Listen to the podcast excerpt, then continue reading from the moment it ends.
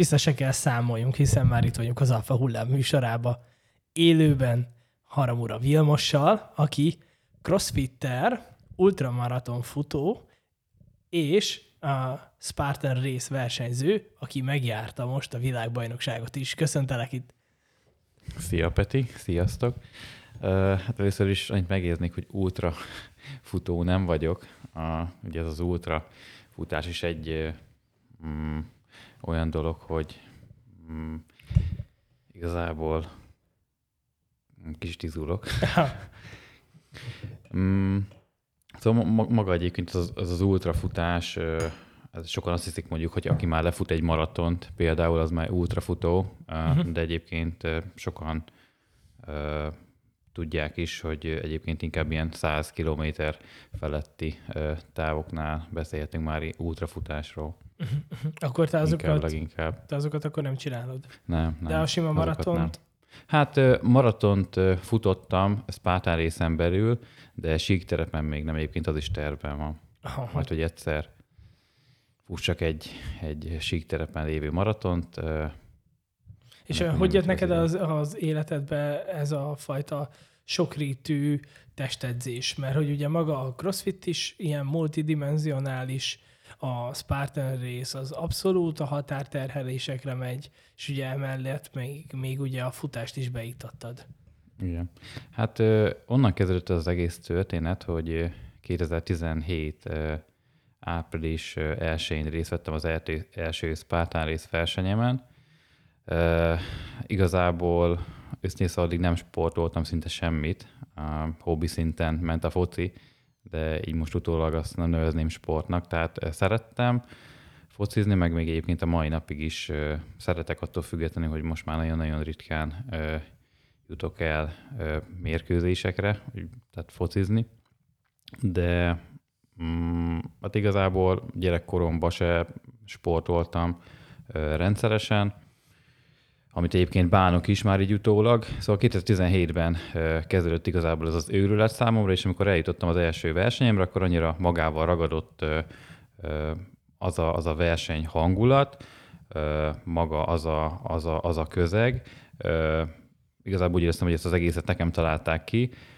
Mm, azt mindig is tudtam, hogy a futás az jobban megy egy normál futónál, viszont nem nagyon volt állóképességem, és hamar kifáradtam, és így volt ez az első Spartan rész versenyemen is, hogy beindultam, meg végig is csináltam egyébként, és ugye az Open kategóriában viszont egy egész jó helyezést értem el, egy első versenyemen, így magamhoz képest akkor. Viszont miután vége lett a versenynek, akkor eldöntöttem, hogy én erre szeretnék jobban ráfeküdni, és és beleástam magam, hogy mik azok a területek, amiben nekem fejleszteni kellene még magam. És igazából két kérdésedre válaszolva innen jött az, hogy jött az életembe a CrossFit, megismertem a CrossFitet, és egyre többet futottam edzéstervszerűen, és igazából így, így szépen kiépült ez az egész dolog. De odáig akkor mondjuk 2017-ig nem is nagyon sportoltál?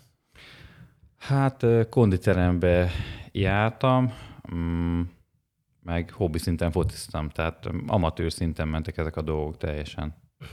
És akkor, akkor amikor átálltál a Spartan részre, akkor átfordult egy ilyen fél profi profiba a sporthoz való viszonyod?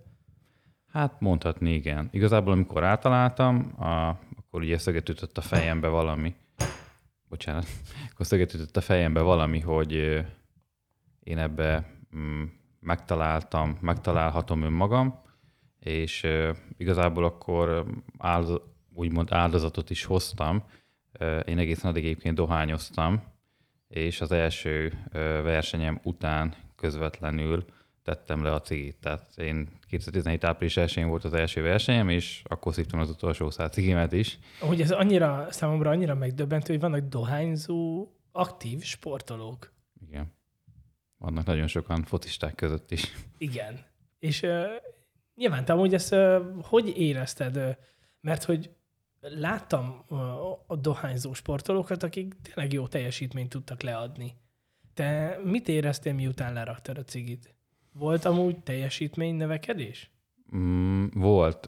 Azért nem annyira rohamosan, mint amennyire mondjuk így gondolja az ember, vagy mint amennyire sokan hiszik, de, de egy idő után igen volt, és leginkább ugye ez a futásban nyilvánult meg. Nyilván ugye ez összepárosult azzal is, hogy tehát többet futottam, többet edzettem, tehát igazából ezt akkor tudtam volna uh, hitelesen uh, elmondani, vagy, vagy tehát akkor jöttem volna rá erre a dologra, hogy milyen cigivel sportolni, meg, meg cigi nélkül, uh, hogyha gyakorlatilag ugyanúgy edzettem volna, Ja, mert nem ja, utána meg is változott maga az edzés miensége is. Persze, igen. Meg ugye biztos az sem mindegy amúgy, hogy mit szívsz, meg mennyit. mit szívsz, igen. nem? Te mennyit, mit szívtál? Hát egyébként nyolc évig dohányoztam, mm, két részletben, egyszer öt évig, utána három év szünet, következő utána három évig. Hát voltak időszakok, amikor töltött cigi, napi, napi, napi egy doboz, Oh. Volt, tehát igen, volt, volt ilyen, vagy napi, napi másfél. Aztán igazából, amikor már letettem, akkor már nem, nem ennyire durván, akkor uh, ilyen napi pár szál, de tehát akkor is még, még úgymond dohányoztam. Még jelen volt a, igen. az életedben. Ugye tényleg érdekes ez, hogy, hogy minden mellett lehet csinálni a sportot, abszolút, meg akkor mi volt az, amit amúgy éreztél, hogy könnyebben megy a futás? Vagy nincs úgy leterhelve a szervezeted, miután leraktad? Ö, hát az az igazság, hogy előtte nem sokat futottam, mm, mondjuk hobbi szinten igen. Hát azt éreztem, hogy könnyebb lett a légzésem, úgyhogy nem cigiztem, egyre jobb lett az állóképességem, de ez valamilyen szinten ugye összekötető azzal is, hogy tehát tudatosabban és többet sportoltam. Uh-huh. Igen, meg azt is szokták mondani, hogy amikor az ember belép egy profi kategóriába, ott már az ilyen apróbbnak tűnő tényezők is számítanak. Tehát ott, ott, ott minden számít. Igen. Ott, ott ténylegesen. Tehát, hogy mert amatőr szinten el lehet pötyögni bármivel. Tehát én is, amikor tartok egészségfejlesztésről, teljesítményfokozásról előadásokat, akkor nagyon sokan oda jönnek előadások után, és mondják, hogy na de Peti, én iszok naponta fél liter liter tejet. Én elszívok egy fél doboz cigit. És akkor mondom neki, hogy figyelj, ez teljesen rendben van. Tehát az, hogy, hogy te mondjuk amatőr szinten meg tudod azt csinálni, amit csinálsz, az tök oké. Okay. De, de hogy, hogyha mondjuk nem csak arra gondolsz, hogy oké, okay, hogy sose leszel mondjuk profi, nem akarsz abba a körbe belépni, de mondjuk, ha csak arra gondolsz, hogy ö, szeretnéd ezt a teljesítményt 60 évesen is leadni, amit most amatőrként leadsz? Mert, ö, mert hogyha igen, akkor ezek a pici hibák, amik most picik, ezek később össze fognak ott adódni. Így van. És, és nem leszel képes rá. És ugye a profi, szerintem azért, és nem tudom, majd ez feléd is egyfajta kérdésem, hogy azért is érdekes lehet belépni egy embernek, egy sportolónak az életébe. Én legalábbis ezt szoktam mondani a tanítványaimnak, hogy legalább egy fél év, év legyen az életedben, amikor profi vagy. Mert hogy ott annyira kiéleződik minden, és annyi mindent meg kell tanulj, olyan szintű rezsimbe kell magad helyezd, ami örök életre olyan tapasztalatot és kompetenciát ad, amit végig tudsz használni. Igen, meg ugye ezek a versenyszituációk is, amik belekerül az ember, ezek is, ezek is olyan dolgok, amik, amik sok mindenre megtanítják szerintem az embert a saját hétköznapi életébe is. Ez a Spartan rész alapból úgy épül fel, igaz, hogy, hogy három alapvető versenytípus van, és ezek távban és akadályokban térnek el. Így van. És a, a, amint te már részt vettél, az a Beast, ami ugye 21 kilométer, és mennyi akadály? Um, nincs meghatározva pontosan, hogy mennyi, 30 plusznak szokták 30 írni. Aha. Igen. És 30 és 35 között szokott megállni ez a szám. És te végigmentél ezen a Spartan ranglétrán, hogy kicsi versenyek, és akkor így építetted fel folyamatosan? Igen. Igazából ugye az első évben, amikor elkezdtem 2017-ben, akkor így szépen sorban haladtam, először sprinten indultam, az ö, már most le lett szabályozva, hogy 5 plusz kilométeres, régen egyébként még akár egy sprint verseny lehetett 10 kilométeres is. Ez mit jelent, hogy sprint verseny? Uh, sprint, sprint futam, az azt jelenti, ugye, hát, ugye, amiről most beszéltünk, hogy vannak különböző távok, ugye ezek az alapok, és a legrövidebb táv ez a sprint, ahol uh, nagyjából olyan 5 és 10 közötti kilométer volt régen a táv, és uh, 20 és 25 akadály között volt uh-huh. jelen. Aztán a következő táv a szuper, ami uh, olyan 10 és 15 kilométer közötti táv. Egyébként már most ezt leszabályozták, hogy ez ilyen 10 és 11 kilométer, tehát annál több már nem nagyon lehet. És itt, itt 25 és 30 akadály között található meg a, a versenyen az akadály, és ugye van a Beast, ami, ami, amiből most hát, a, tehát a világbajnoki futam és az Európa bajnoki futam, ami szokott lenni ebből a Spartan részből, az mindig egy Beast futam.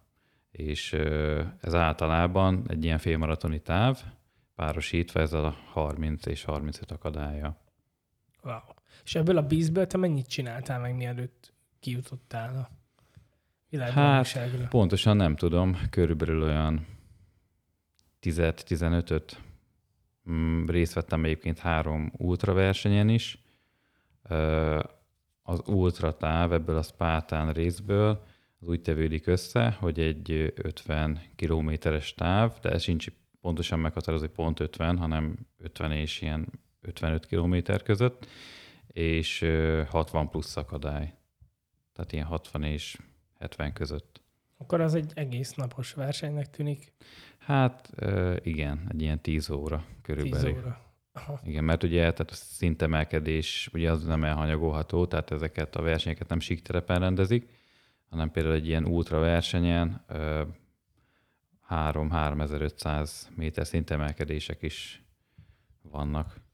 Ha visszaemlékszel, ugye 5, majdnem 6 éve kezdted ezt az egészet, hogy kezdtél bele felépíteni magad? Hogy, hogy specializáltad erre? Mert azért mégiscsak, hogy sok kihívás van azért a Spartan részben, de azért mégis egy nagyon-nagyon speciális hozzáállást igényel. Visszaemlékezéseid szerint te hogy építetted fel ezt az egészet? Hát akkor azt gondoltam, hogy tudatosan, már most így utólag azt mondom, hogy nem. Hát igazából edzőteremben edzettem annak idején, még mielőtt elkezdtem ezt a Spátán részversenyzést, és hát próbáltam igazából edzőteremben erősíteni, és emellett ilyen állóképességi kis vodokat csinálni, és próbáltam rendszeresen futni. Ez helyek közel meg is valósult, de igazából akkor még nem voltam ennyire fanatikus a futás terén, úgyhogy mivel ugye télen kezdtem el gyakorlatilag a felkészülést, a, ugye az első versenyem az áprilisban volt, és tehát egy ilyen pár hónapos felkészülés elézte meg ezt a sprint versenyt, ezért tehát voltak akkoriban még olyan mm, edzések, amiket kihagytam mondjuk így a hideg miatt, na ez, ez már most ez már most nincs, nincs így, tehát ezt nem ö, engedném meg úgymond magamnak, hogy kihagyjak egy edzést azért, mert hideg van mondjuk, vagy mert esik az eső. Ja, hogy a kinti, a kinti edzései. É, igen, tehát kinti futásra gondolok most konkrétan. Aha. Itt a hidegbe való futásra hogy tudod rávenni magad? Azért az nagyon húzós. Hát mostanában a napokban elég nehezen, ugye elég nagy hidegek vannak, ilyen, ilyen mínusz 5 és mínusz 10 fokok, de hát úgyhogy erőt veszek magamon, és kimegyek és csinálom, mert, mert van célom, vannak céljaim idénre is. Azt vallom egyébként, hogy az edzéseket is szerintem úgy lehet legjobban csinálni, megvalósítani, és, és haladni a kijelölt úton, hogyha valamiféle akár pici célja is, de hogy, hogy, hogy van az embernek, mert ha nincs, akkor sokkal könnyebben elenged egy-egy edzést, és ha elmarad egy edzés, akkor utána következő, és akkor igazából ezek még sűrűbben bekövetkeznek, ezek az edzés kimaradások. Mm, én meg ilyen téren szeretem azért, hogyha kitalálok magamnak valamit, akkor azt esetek 99%-ában azt meg is valósítom. Én is ezt szoktam mondani, hogy inkább lassítson le az ember, mint hogy megálljon, mert nagyon sokszor az van, hogy így elkezded elvenni, kihagyod, és akkor utána már nagyon-nagyon nehéz újra visszaállni arra a rezsimre, amiben voltál. Tehát, hogy sokkal könnyebb elmenni és csinálni egy könnyebbet, vagy ha még nem is mész el, de csinálsz otthon egy könnyebbet, mint az, hogy teljesen kihagyod. Mert hogy alapvetően a sportoló életében a kényszerpihenők is ott vannak, amikor mondjuk sérül. És, és azért, hogyha amikor én beszélgetek sportolókkal, hát azért majdnem minden második évre jut egy ilyen két-három hónapos rehab hm. a sérülések miatt. Te sérültél amúgy? Hát igen, voltak sérüléseim, bár hála jó Istennek az utóbbi két évben szinte semmilyen sérülésem nem volt. Nagy sérülésem nem volt, leginkább egyébként a, a bokámmal voltak problémák, amit úgy gondolom, hogy az elmúlt két évben helyre raktam, tehát meg, megerősítettem kellőképpen. Uh-huh. Gyenge volt a többi izületethez képest, vagy nem bírta a terhelést? Igen, tehát a, a boka, ugye, tehát a, a bokába, talba rengeteg izom van, amit egyébként sokan nem is tudnak, és nagyon ráfér az erősítés ezekkel a cipőkkel is egyébként. Nagyon el tudjuk gyengíteni a lábunkat, a futócipőkbe is ugye nagyon nyomják ezeket a ilyen-olyan alátámasztott cipőket, ami igazából csak szerintem még jobban elgyengíti a, a talpat, a lábat, a bokát, és ha nincsen kellőképpen megerősítve, akkor mivel például a Spartan és a terefutásban is ugye egyenletlen uh, talajon megyünk ugye fel és le a, a, a különböző távokon, igazából sokkal nagyobb az esély annak, hogy kimegy a bokája az embernek, vagy, vagy lesérül, vagy aláfordul, vagy rosszabb esetben ugye törik is boka, tehát bármi, bármilyen jellegű sérülés bekövetkezhet. Nekem igazából ilyen kisebb rándulásaim, bokasérüléseim voltak, amik után ilyen pár hetet kellett kihagyni, vagy mondjuk hónapot, de ugye az se volt kellemes, hogy addig, addig nem tudtam futni.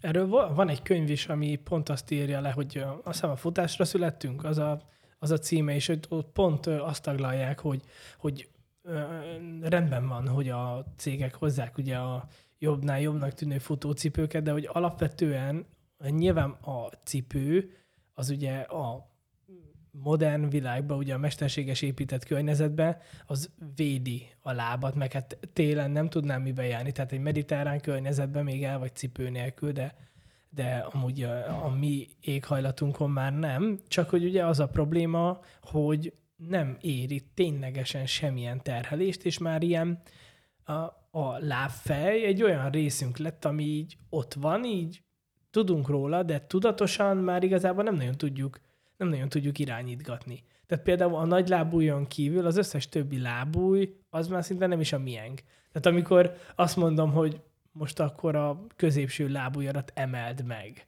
akkor az ilyen szürreális, hogy hogy? Hogy? Igen. És hogy, hogy, hogy, de amúgy ugye most itt a kéz, ez ugyanaz, és hogy a lábújnál is képes lennél ilyenre. Én a, a tanítványoknak adtam annó ilyen feladatot, hogy próbálják el megmozdítani a középső lábujjaikat, és akkor volt, aki erre annyira ráfüggött, hogy meg tudta utána csinálni. Mondta, hogy egy három napig fókuszált gyakorolta. rá, gyakorolta, de hogy tényleg a láb, tehát a lábbelik ellustítják magát, az egész lábszerkezetet. És amikor jön egy extrém terhelés, akkor meg ugye probléma van, mert ugye a luttalpak nagy része is emiatt alakul ki, Igen. hogy nincsen fogás a lábakkal a talajon, és emiatt beesik a boltozat, ami meg az egész hátsó láncolatot húzza. Tehát igen, oda kell figyelni mindenre. Igen, és egyébként nekem is lúttalpam van. Hát nem mondom azt, hogy volt, mert igazából lehet ezen javítani. De visszaállítani már nem nagyon. De visszaállítani nem, igen. Viszont ugye tudtam rajta állítani, hála ha így lehet fog, így fogalmazni. Tehát valamennyit javult egyébként a talboltozatom meg, meg rengeteget erősödött, viszont ugye ehhez kellett az, hogy tudatosan erősítsem a bokámat, a talpizmaimmal foglalkozzak, meg nekem nagyon bevált az például, hogy a, a crossfit edzéseket azt szinte százszázalékosan mezitláb végzem. Eleinte fura volt, meg nem éreztem annyira stabilnak, főleg ugye amikor súlyokkal dolgoztam, de egy idő után annyira megszokta a, a lábam, és annyira megerősödött, hogy hogy én egyébként azt vallom, hogy ez az egyik legjobb, legjobb boka erősítő. Az erőemelő gyakorlatokat is úgy csináltad? Igen. Felhúzást is, minden Igen. szakítást? Igen. Hm. Mert ott, ott kifejezetten mondják, hogy jó a cipő. Igen, igen, igen. Hát ugye nagyobb felületen tud támaszkodni a talp, de hát igazából ugye érzem is, hogy tehát kapaszkodik a talajba a talpam erősen, de én azt mondom egyébként, hogy nyilván nem azt mondom, hogy csinálja ezt mindenki, de ha, kis, ha kisebb súlyokkal dolgozik az ember az elején, szerintem hozzá lehet szokatni, és ezzel a dologgal meg lehet erősíteni a bokát és a talpat. Én amúgy nagyon imádok nyáron is mezitláb lenni, ahol lehet. Például én éltem egy évet Új-Zélandon, és ott valami miatt tökre elfogadott a mezitlábazás. De annyira, hogy iskolába is el lehet menni mezitláb. Csak amiatt szólnak, hogy ö, nehogy belelép valami üvegbe, de én az osztályterembe bementem mezitlábba.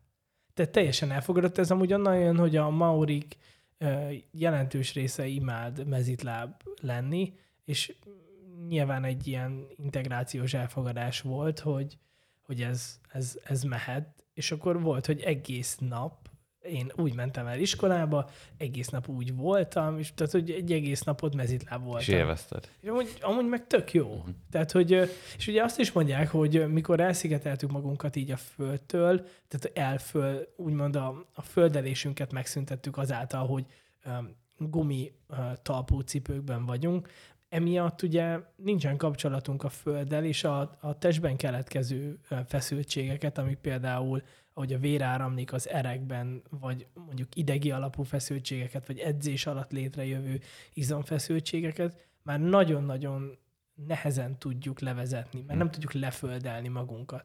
Mert amíg mondjuk egy nedves földdel csatlakozott a láb, addig ugye ezeknek a nagy része levezetődött, leföldelődött.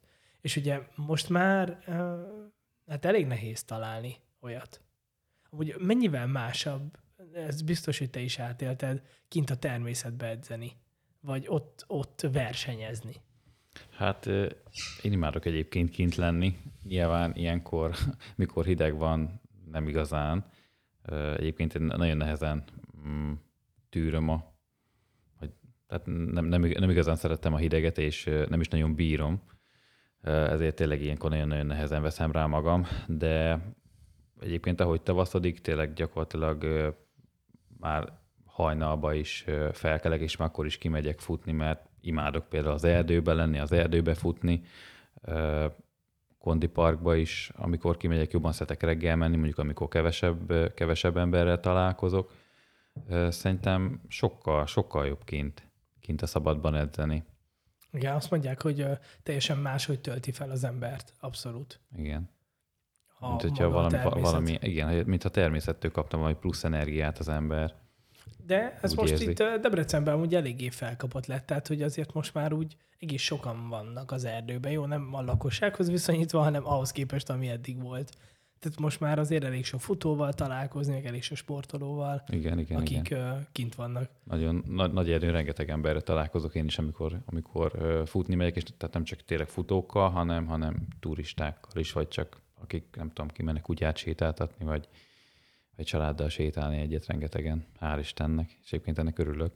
Bár mondjuk ennek lehet, hogy most ez a pandémiás időszak is, a- vagy ilyen pandémiás időszaknak is a hozadéka, hogy amikor hónapokig vagy hetekig bezárva voltak itt a panelbe az emberek, aztán rájöttek arra, hogy mekkora érték kint a szabadba. Igen. Mármint egy részük Aztán- szerintem nagyon sok, ember, nagyon sok embernek semmit nem változott az élete.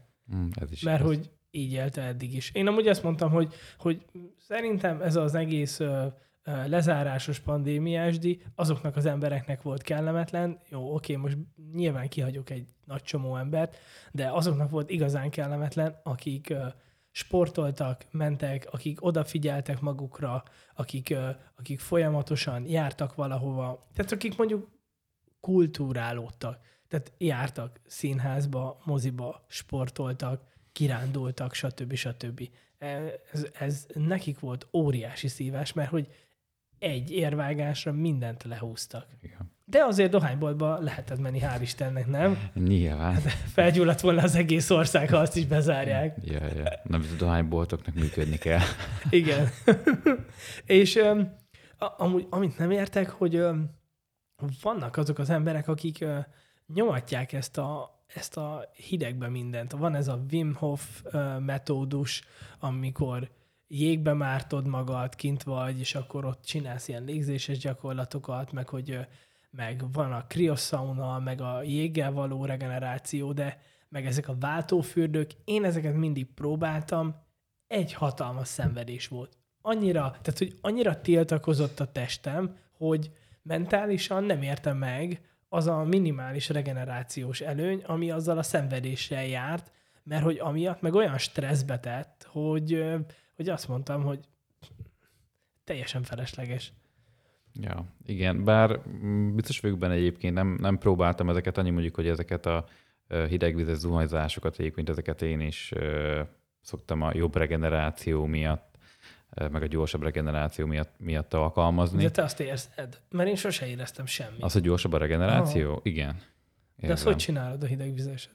Hát uh, igazából a leges legjobb a hidegvizes fürdő lenne, de mivel most a lakásban, ahol lakunk, ott nincsen uh, kád, hanem csak zuhanyzó, ezért a uh, zuhany rózsát szoktam a gyakorlatilag deréktől lefelé a lábamra engedni, egy olyan 4-5 percig, nagyjából egy olyan két-két és fél percig az egyik és a másik lábamra, uh-huh. különböző pontokon. De ez az izomláz eltávolítására van? Hát igen, hogy, hogy ne legyen izomláz, vagy ne olyan, ne olyan sokáig, vagy hogy ki se alakuljon. Aha. Tehát ugye, hogy felgyorsítsa a, az anyagcserét, és ugye hamarabb elvigye a salakanyagot uh-huh, uh-huh. a különböző pontokról. Igen, mert valójában amúgy az azt csinálja, hogy összehúzza a szövetet, és amikor ugye elveszed a hideget, akkor hirtelen ugye a szervezetnek vissza kell melegíteni a szövetet, és akkor ott keletkezik egy, egy vértolulás, tehát egy nagyobb volumenű vérmennyiség megjelenés. Hát egy ilyen pumpálás jön létre van. igazából, és ezért távozik el hamarabb a salakanyag. Hát, ezt bírni kell. Amúgy azt mondják, hogy ugye maga a hideg az, hogy így összehúzza az embert, azért így a mentálisan is elképesztően tudja edzeni. Igen, nem szeretem egyébként, tehát nem azért csinálom, mert szeretem, hanem, hanem tényleg azért, mert úgy érzem, hogy ér valamit, és, és mert célom van vele. De egyébként, amit most mondta, hogy ez a krioszauna, meg, meg egyébek, ami most annyira divatos lett, egyébként szerintem, tehát nagyon sokan ezt így használják, mert hogy azt gondolják, hogy ö, ezzel megoldanak mindent, de hogyha mellette sok mindenre nem figyelnek oda, akkor az, hogy mondjuk elmennek kriószaunába, hogy ne legyen izomlázuk mondjuk egy kemény crossfit edzés után, hát nem hiszem, hogy az túl sokat fog érni nekik szerintem, hogyha más dologra nem figyelnek oda. Hát igen, nem ez az alap, ez, ez igazából csak egy ilyen kiegészítő luxuseszköz. Igen.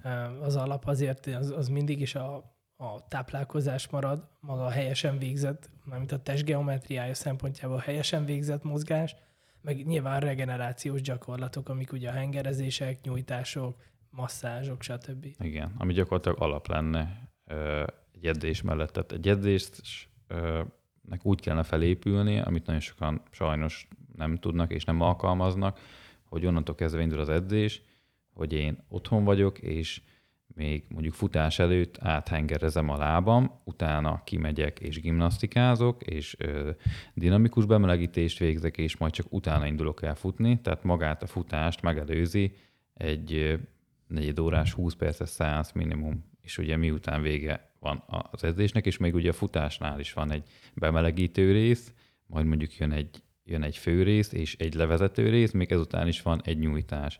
És ugye ezután még majd bizonyos idő eltelte után jöhet a hengerezés. Meg a hideg zuhany. Meg a hideg zuhany, igen. És így, így, így komplet. Amúgy yeah, én bevallom, hogy azért már lassan egy ilyen 25-28 éves sportmúlt van mögöttem, és na mondjuk mondjuk 25-nek az, az a fix, és hát olyan téren lusta sportoló voltam, hogy ezeket nem csináltam meg, és én most jöttem rá arra, hogy ugye mindig az történt, hogy amikor elkezdett emelkedni a teljesítményem, akkor, akkor sérültem. Tehát amikor már elkezdtem mondjuk tudom én, a felhúzásoknál is 100 feletti kilogrammokba menni, akkor pont most történt három hónapja, hogy nyilván nem hengereztem, nem nyújtottam, fáradt voltam, nem ittam, borzasztó stresszes voltam, és ez mind lemerevítette az egész testemet. Csináltam felhúzást, és egy, hát ugye a, a farizom az fogta, és meghúzódott, és elhúzta a keresztcsontomat, ami nyomott egy ideget. Hmm. Ez három hónapon keresztül tartott. Az és uh, nem is ez a szomorú, mert a sérüléseket már megszoktam, csak hogy annyira beleszerettem az erő emelő gyakorlatokba, hogy, hogy az, hogy nekem most újra kell kezdenem, megint mindent babyről. Most múlt el? Aha, három hónap volt. És mindent babyről kell kezdenem, tehát, hogy ilyen nagyon-nagyon-nagyon alappal, és de viszont igazából ez, én azt gondolom, hogy minden sérülésből tanulni kell, mert hogy ez lényegében azt tanította meg, hogyha ezt nem így csinálod, akkor hobbi szinten tudsz játszani, de magasabb szinten valószínűleg ez lesz a vége. Igen. Egyébként most, amiről most beszéltünk, ugye, hogy ha, ha, tehát milyen nehéz ezeket a bemelegítéseket, nyújtásokat, hengerezéseket megcsinálni. Egyébként az elején is, iszonyatosan kínszenvedés és, és nehéz volt nekem is. Most már azért nem, mert elértem azt, tehát egy idő után ez egy ilyen rituálévé, rituálé rituálévá Rituálévá, köszi, válik. És tehát gyakorlatilag egy, egy olyan szokásom lett, hogy már tehát nem tudom elképzelni úgy hogy ezeket az edzéseket, hogy, hogy ezeket a dolgokat ne végezzem el. De az elején tehát nekem is nagyon koncentrálni kellett, meg, meg nagyon rá kellett venni magam, mert egyébként utáltam én is bemelegíteni és nyújtani, és hengerezni nem is hengereztem.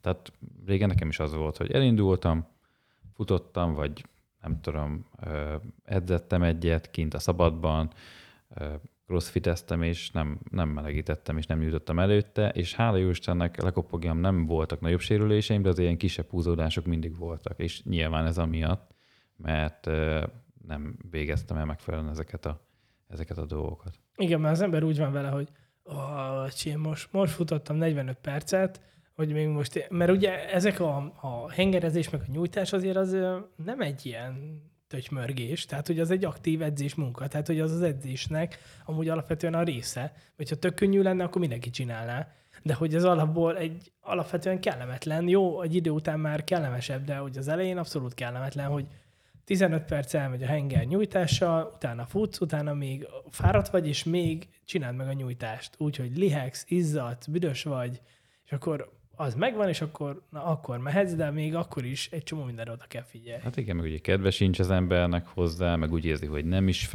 nincs is értelme, felesleges is, és ugye ez majd mind akkor derül ki, hogy mégse volt felesleges, ugye amikor megtörténik a sérülés. Mert ugyan vele, hogy hát most minek foglalkozok vele, amikor eddig úgyse volt semmi bajom. És nagyon sokáig én is így voltam vele, aztán, aztán ez megváltozott bennem. Igen, az a baj, hogy vannak azért olyan komoly sérülések, amik Hát több részből is szomorúak. Tehát, hogy egyrészt visszaesik a teljesítményed, mert nem tudod csinálni, utána vissza kell hozni magad, másrészt pedig egy olyan diszkomfort a hétköznapokban, amit nem feltétlen szeretnél magadnak csinálni, úgyhogy alapból figyelsz az egészségedre, hiszen mozogsz, egészségesen eszel, tehát hogy odafigyelsz a hétköznapokban. Szóval nagy tudomány ez a, a professzionális mozgás. Igen. Te mi az, amit amúgy leginkább nem szerez, de megcsinálsz? Hát például a tegnapi futásom. Tehát hideg, hidegben nem szeretek futni, de egyébként, hát megmondom őszintén, hengerezni se annyira szeretek, meg, meg bemelegíteni, meg nyújtani se, de mondom, tehát ezek már ilyen rituáléká váltak. Mm, hát nagyjából egyébként ezek, ezek a dolgok, a, a kajára odafigyelek, bár sokszor arra se szeretek odafigyelni, vagy nem szeretnék annyira, mint, mint amennyire teszem mondjuk azt mostanában adott esetben. Hát úgy nagyjából szerintem, szerintem ennyi, amit, amit nem szeretek. Neked nincsenek ilyen farkas éjségeid? Azáltal, mert én amikor crossfit tesztem, olyan betyáréhes voltam, hogy elképesztő. De ugyanígy a harcművészetben is, amikor egy, egy ilyen spáringolósabb, vagy kőkemény edzés volt, a szekrényt meg tudtam volna lenni. Hát, de hogy nem, és sajnos egyébként én zabálni is szoktam sok esetben. Ájulásig?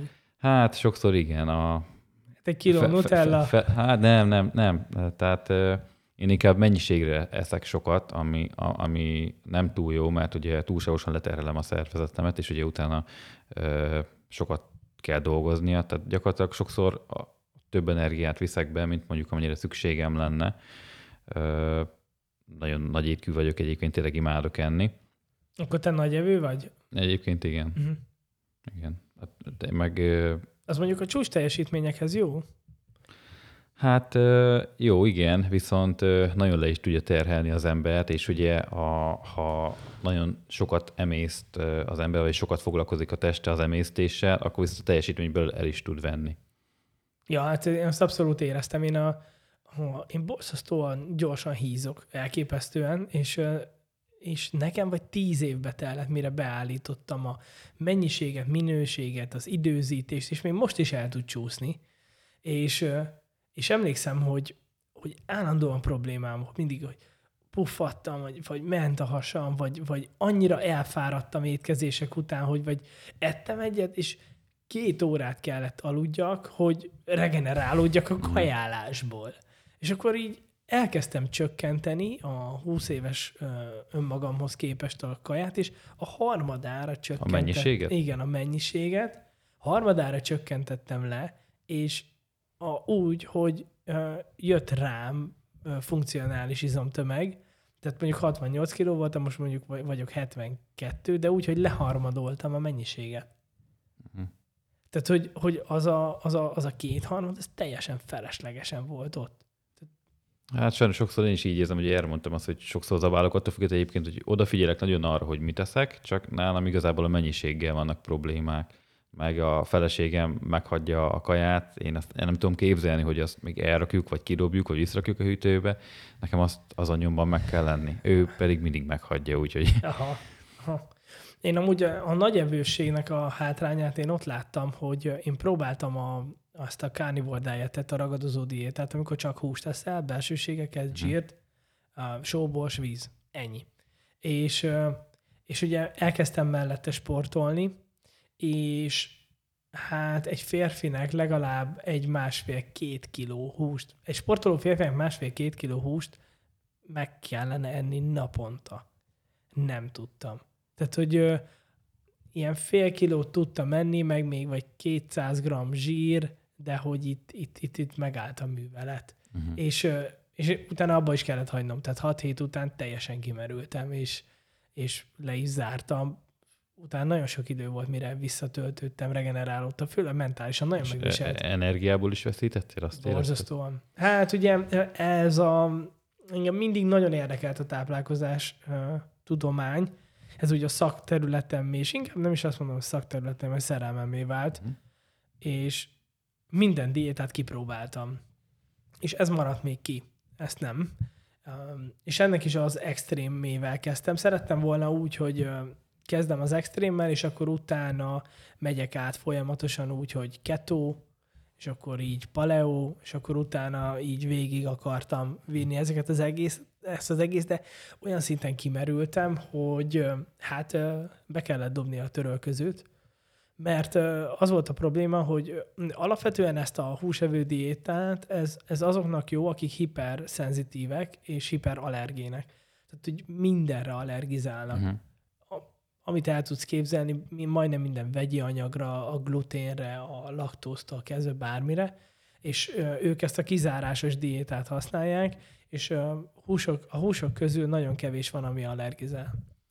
És ők szokták ezt használni, és nagyon hosszú az adaptációs időszak, tehát egy legalább egy fél év, Úristen. fél év, mire hozzááll a test. Addig viszont, hát nekem volt olyan, nem láttam a monitort. Tehát, hogy így így kellett nézzem, hogy, hogy mi van ott, mert már homályos Csak volt. gyakorlatilag semmi szénhidrátot nem vittél be a nem, szervezetedbe? csak zsír. Hát az a, annyi cukor, amennyi a húsokban van. És hát ez így nagyon-nagyon extrém volt. Ugye jár egy elképesztő hasmenéssel, hasfájdalmakkal, eltűnik a székleted, tehát igazából nincs, mert hogy a húst azt egy az egyben megemészti a szervezet. Tehát, hogy lényegében azt a száz százalékig meg tudja, nagyon minimális utána. Amúgy leszállkásodsz, tehát furra, uh-huh. teljesen leszállkásodsz, miután már elkezdtem adaptálódni, utána viszont a szellemi energiák megnőnek. Mert hogy nagyon kevés energiát kell a szervezetnek emésztésre fordítania. Uh-huh. És emiatt azt érzed, hogy kirobbanó szellemi energiád van, viszont amikor elkezdesz sportolni, akkor meg olyan bődületes éjség tör rád, hogyha nem vagy nagy evő, tehát nem tudsz megenni mondjuk 600-800 g húst egy ültödbe, akkor nagy problémád van. Hm. Érdekes. Úgyhogy... Uh, nem igen. fogom kipróbálni. Amerikában most nagy divat. Nagy divat. De amúgy hogy étkezel? Hát nekem a reggelim az fix, hétköznapokon szinte mindig, akkor megvan a kis zabadagom, a, hát egy ilyen 80-90-100 g, egy banánnal, egy csokival. Sok, sokan nevetnek, akik megismernek, hogy úristen, minden reggel ezt teszed, és nem unod meg. Nem, egyébként annyi mondjuk, hogy a gyümölcsöt azt szoktam váltogatni szezonálisan, mondjuk epret, vagy barackot, néha narancsot is próbáltam, bár mondjuk az a elég, elég fura volt, szóval tehát szoktam így váltogatni a gyümölcsöket, hogy, hogy mit teszek a zaphoz, de nagyjából egyébként majdnem minden esetben banán szokott lenni. Ez zapkorpa? Nem, zappehely. Ja, zappehely. Zappehely, igen. És tehát nem ez az ízesített, hanem ez a natúr, uh-huh. nagy szemű zappehely. Ö, és ezt forró vízzel szoktam felönteni, megvárom még ugye az ab egy picit megpuhul, és minden reggel ezt teszem. Uh-huh. A, mellé a kis vitaminokat, ö, délelőtt ö, általában szoktam egy kis, de nem, nem mindig már mostanában, ö, magvakat fogyasztani, vagy gyümölcsöt. Ö, délben igazából úgy vagyok vele, hogy gyakorlatilag majdnem mindent megeszek, és, és így is van, tehát hogy, hogy tényleg szinte mindent megeszek, akkor annyira nem figyelek oda rá, próbálom azért kerülni a gyors felszívódású szénhidrátokat, de valamikor azt is eszem. Este pedig általában próbálom kerülni ugye a, a nehéz kajákat, meg arra figyelek még oda, hogy lefekvés előtt egy olyan három-négy órával már ne egyek, hogy, hogy még alvás megkezdésekor ne azon dolgozzon a test, hogy még neki emésztenie kell, hanem akkor már tudjon normálisan pihenni. Akkor fixen ezt, ezt tartod, ez vált Hát igen, esetek 90%-ában igen. Um, elég a három étkezés akkor? Akkor nagyobb adagokat eszel, igaz? Hmm, három étkezés általában elég szokott lenni, igen. Van, amikor előfordul, hogy még uzsonnázom is egy kicsit, de az is általában valami gyümölcs szokott lenni maximum, vagy valami zöldség. Úgyhogy nagyjából, nagyjából három étkezés az elég, igen annyira érdekes amúgy ez a táplálkozás. Én ezt a részét is olyan téren kutattam, hogy vannak olyan még profi sportolók is, akik naponta egyet esznek, és el vannak vele. De hát az mekkora hatalmas mennyiséget kell beverni egy gyűltömre, hogy profi sportolóként elműködje. Hát uh, hozzá lehet egyébként szoktatni a szervezetet nagyon sok mindenhez. Régen például el nem tudtam volna azt képzelni, hogy úgy menjek el egy reggeli edzésre. Hát igazából olyan, azt hiszem 2018-ban ismerkedtem meg a crossfit és hát akkor úgy indítottam az első edzéseimet, reggelente jártam edzeni, 6 óra, azt hiszem fél voltak az edzések, hogy előtte, akkor is zabot ettem, ugyanúgy bezabáltam a kis zabadagomat, hát egy 10 perc után gyakorlatilag rájöttem arra, hogy mozogni nem bírok, meg már hány ingerem van, úgyhogy a ö, első pár alkalom után már rájöttem arra, hogy ez a zabadag, ez sok lesz, elég lesz nekem mondjuk csak egy banán, és ö, nagyon sokáig banánt tettem, aztán volt olyan, amikor a banántól is hányingerem volt egy kicsit, aztán úgy voltam, hogy na, kipróbálom azt, hogy milyen négy gyomorra edzeni, mert sokan mondták azt, akik ott vannak, hogy ők négy gyomorra edzenek, maximum megesznek egy ilyen fél műziszeretet, vagy nem tudom, azért legyen egy kis cukor a szervezetükben, meg egy kis energia, és, és, és ők úgy, nyomlák, úgy nyomják lesz az egy órás crossfit edzést. Ezt én is kipróbáltam, és az első alkalommal nagyon-nagyon nehéz volt, gyakorlatilag azt mondom, hogy hónapokig nagyon rossz volt. Szőlő cukrokat ettem azért, mert éreztem azt, hogy lement a, a vércukrom, és, és valamivel fel kellett támasztani magam, mert sokszor ott ájuldoztam, éreztem a, a súlyoknak az emelése közben. De már most odáig eljutottam, hogy továbbra sem eszem reggelente, és gyakorlatilag, ha este mondjuk olyan 7 órakor vacsorázom, reggel elmegyek edzeni 6 órás crossfit edzésre, és van úgy, hogy, hogy a reggelimet azt akár 10 órakor fogyasztom el, amik az elég extrém eset, de, de átlagosan, tehát ilyen 12 órát simán kibírok úgy, hogy közte van egy edzés, hogy, hogy, hogy nem, nem, esz, nem eszek edzés előtt. Úgyhogy én vallom azt, hogy hozzá lehet szoktatni a szervezetet gyakorlatilag mindenhez, kis túlzással, hogyha ha akarja az ember. És az edzéseit hogy épülnek fel? Mert említetted, hogy ugye a crossfit azért az dominánsan jelen van. Igen, dominánsan, bár mondjuk pont most az elmúlt pár hónapban ilyen heti egyre lecsökkentettem időhiányában, meg, meg, meg, meg munka miatt, de egyébként ilyen heti kettő-három crossfit edzés szokott lenni. A Brózba járok egyébként Zabosgerékhez. Mm. Hát nekem ez a reggeli edzések ezek nagyon beváltak.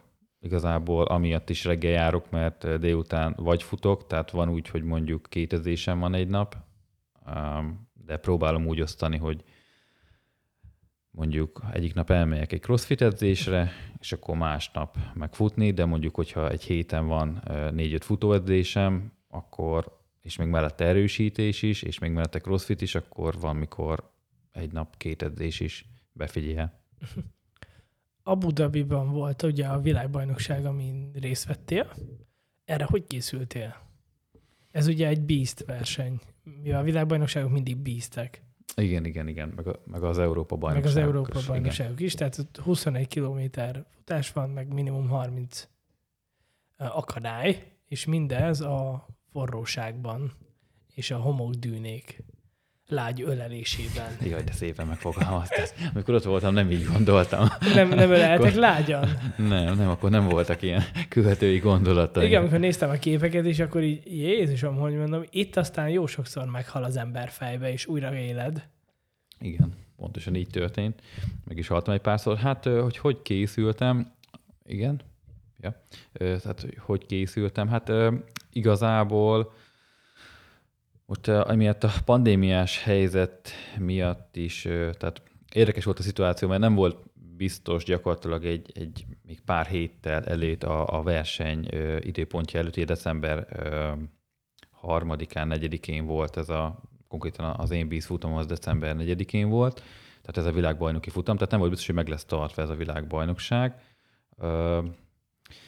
Hát igazából nagyjából két hónappal előtte döntöttem el akkor százszázalékosan, hogy, hogy én akkor ide kimegyek. Azt tudni kell egyébként, hogy nekünk itt volt a nászutunk feleségemmel, és igazából ez így össze lett kötve ezzel a világbajnoki futammal. A kellemeset a hasznosság. Igen, igen, a, a, a kedves kollégáimnak köszönhetően.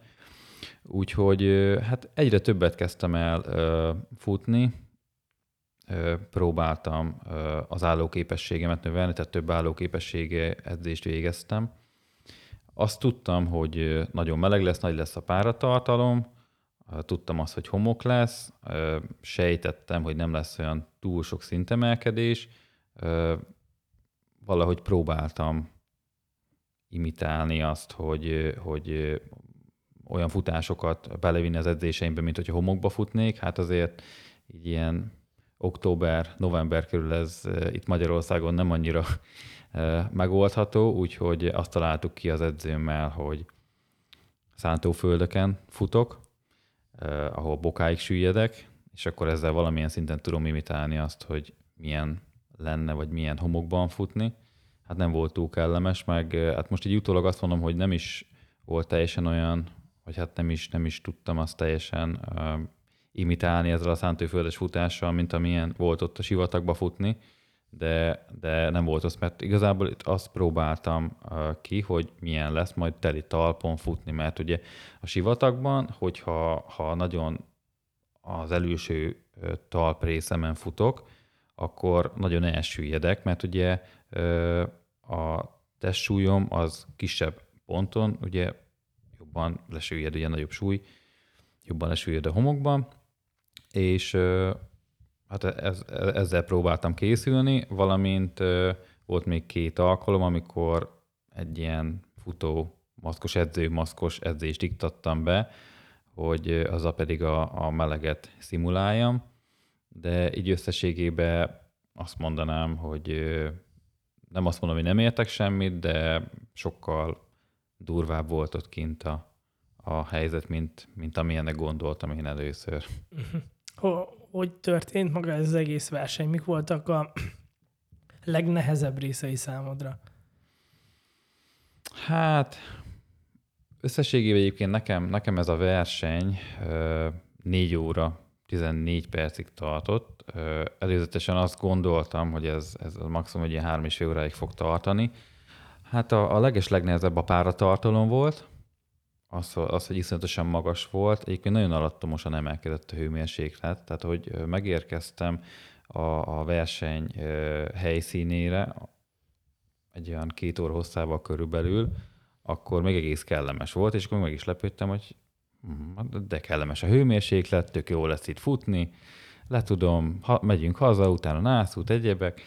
Aztán, ahogy közeledett a rajtidőpontja, egyébként nekem fél tizenegykor volt a rajtidőpontom, tudni kell, hogy ott kint a sivatagban egyébként ez Dubajtól három és fél órányira volt a versenyhelyszín a Livai sivatagban, ott 10 és 2 óra között van a legmelegebb, és nagyon alattomosan szökött fel a hőmérséklet, és ugye a páratartalom ugye egyre magasabb lett, és ugye már mikor ott álltam a, a, a rajtban, akkor éreztem azt, hogy hát itt elég lesz levegőt is venni.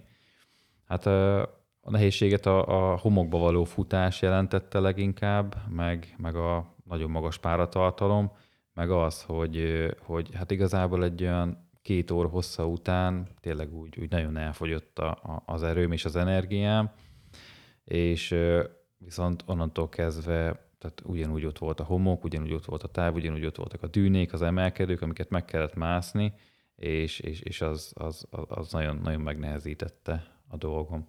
Amúgy nagyon brutál, hogy ilyen kis apró dolgok, amire nem gondol az ember. Aztán pont Mohamed Ali mondta, hogy, hogy nem a hegy öl meg, hanem a kavics a cipődben.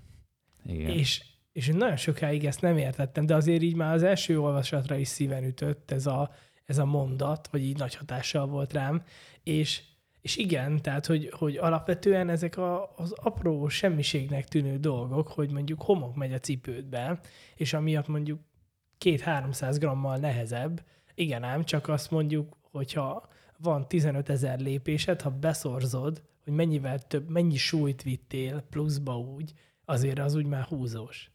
Igen. Ez is, hogy még plusz súlyt vittem magammal, meg a, meg a másik az, hogy hát gyakorlatilag már a bemelegítésnél tele volt a cipőm homokkal. Van az egy, annyira idegesítő. Az, ráadásul én meg ilyen téren elég autista is vagyok, hogyha van olyan dolog, ami, ami engem idegesít egy picit is, akkor nekem azt azonnal meg kell oldanom, és nem tudom, de mondjuk ezen próbáltam túl lenni, hogy bement a cipő a homokba, oké, okay, jó, nem foglalkozok vele, úgyis be fog menni. Egyébként a, a versenyzőknek egy része vett a lábára egy úgynevezett kamáslit, ami a bokától egészen a cipőig egy ilyen, hát egy, ilyen, egy olyan anyag, ami ráfeszül, vagy rajta van igazából a cipőn, és ez nem engedné, hogy bemenjen a homok. Viszont én nem gondoltam, hogy ez nekem túl hasznos lenne, tudtam azt, hogy, hogy van ilyen kamási nevezetű dolog, amit hogyha felveszek, én úgy gondoltam, hogy ugyanúgy bemegy a homok a cipőmbe, engem viszont az meg még jobban ide... Igen, engem meg viszont az még jobban idegesített volna, hogy, hogy bemegy és nem tud kijönni, és úgy voltam vele, jó, hát hülyeség ez a kamásli, amúgy is kijön a, a homok a cipőmből, úgy vele, ha bemegy, akkor ki is jön. Hát ez nem így volt, tehát ezt nagyon eltaktikáztam. Voltak egyébként olyan versenyzők, akik egy olyan ö, ö, dolgot vettek fel a lábukra, ami ugyanígy kamásli volt, ö, ami gyakorlatilag teljesen rá feszült a cipőjükre is, és csak a talpuk látszott ki. Na, elméletileg abba egyáltalán nem ment bele a homok, úgyhogy, úgyhogy egy olyan az el kellett volna, mert gyakorlatilag, ahogy benálltam a rajtba, ugye már tele volt a cipőm homokkal, és onnantól kezdve egészen 7 kilométerig meg se álltam, tehát folyamatosan telt a cipőm homokkal, 7. kilométernél is már azért, azért álltam meg, nagyjából egy ilyen óra után, mert azt éreztem, ugye, hogy már fáj a talpam, mert visszakeletkezett rajta, ugye ezt már futás közben éreztem, csak ugye, tehát egy idő után tehát kellemetlen volt az érzés, csak nem foglalkoztam vele. Viszont akkor már annyira kellemetlen volt, hogy akkor már muszáj volt megállnom. És hát addigra, amire kiborítottam a, a cipőt, a, a, vagy a homokot a cipőmből, hát addigra már azt mondom, hogy késő volt, tehát hamarabb is megtehettem volna ezt.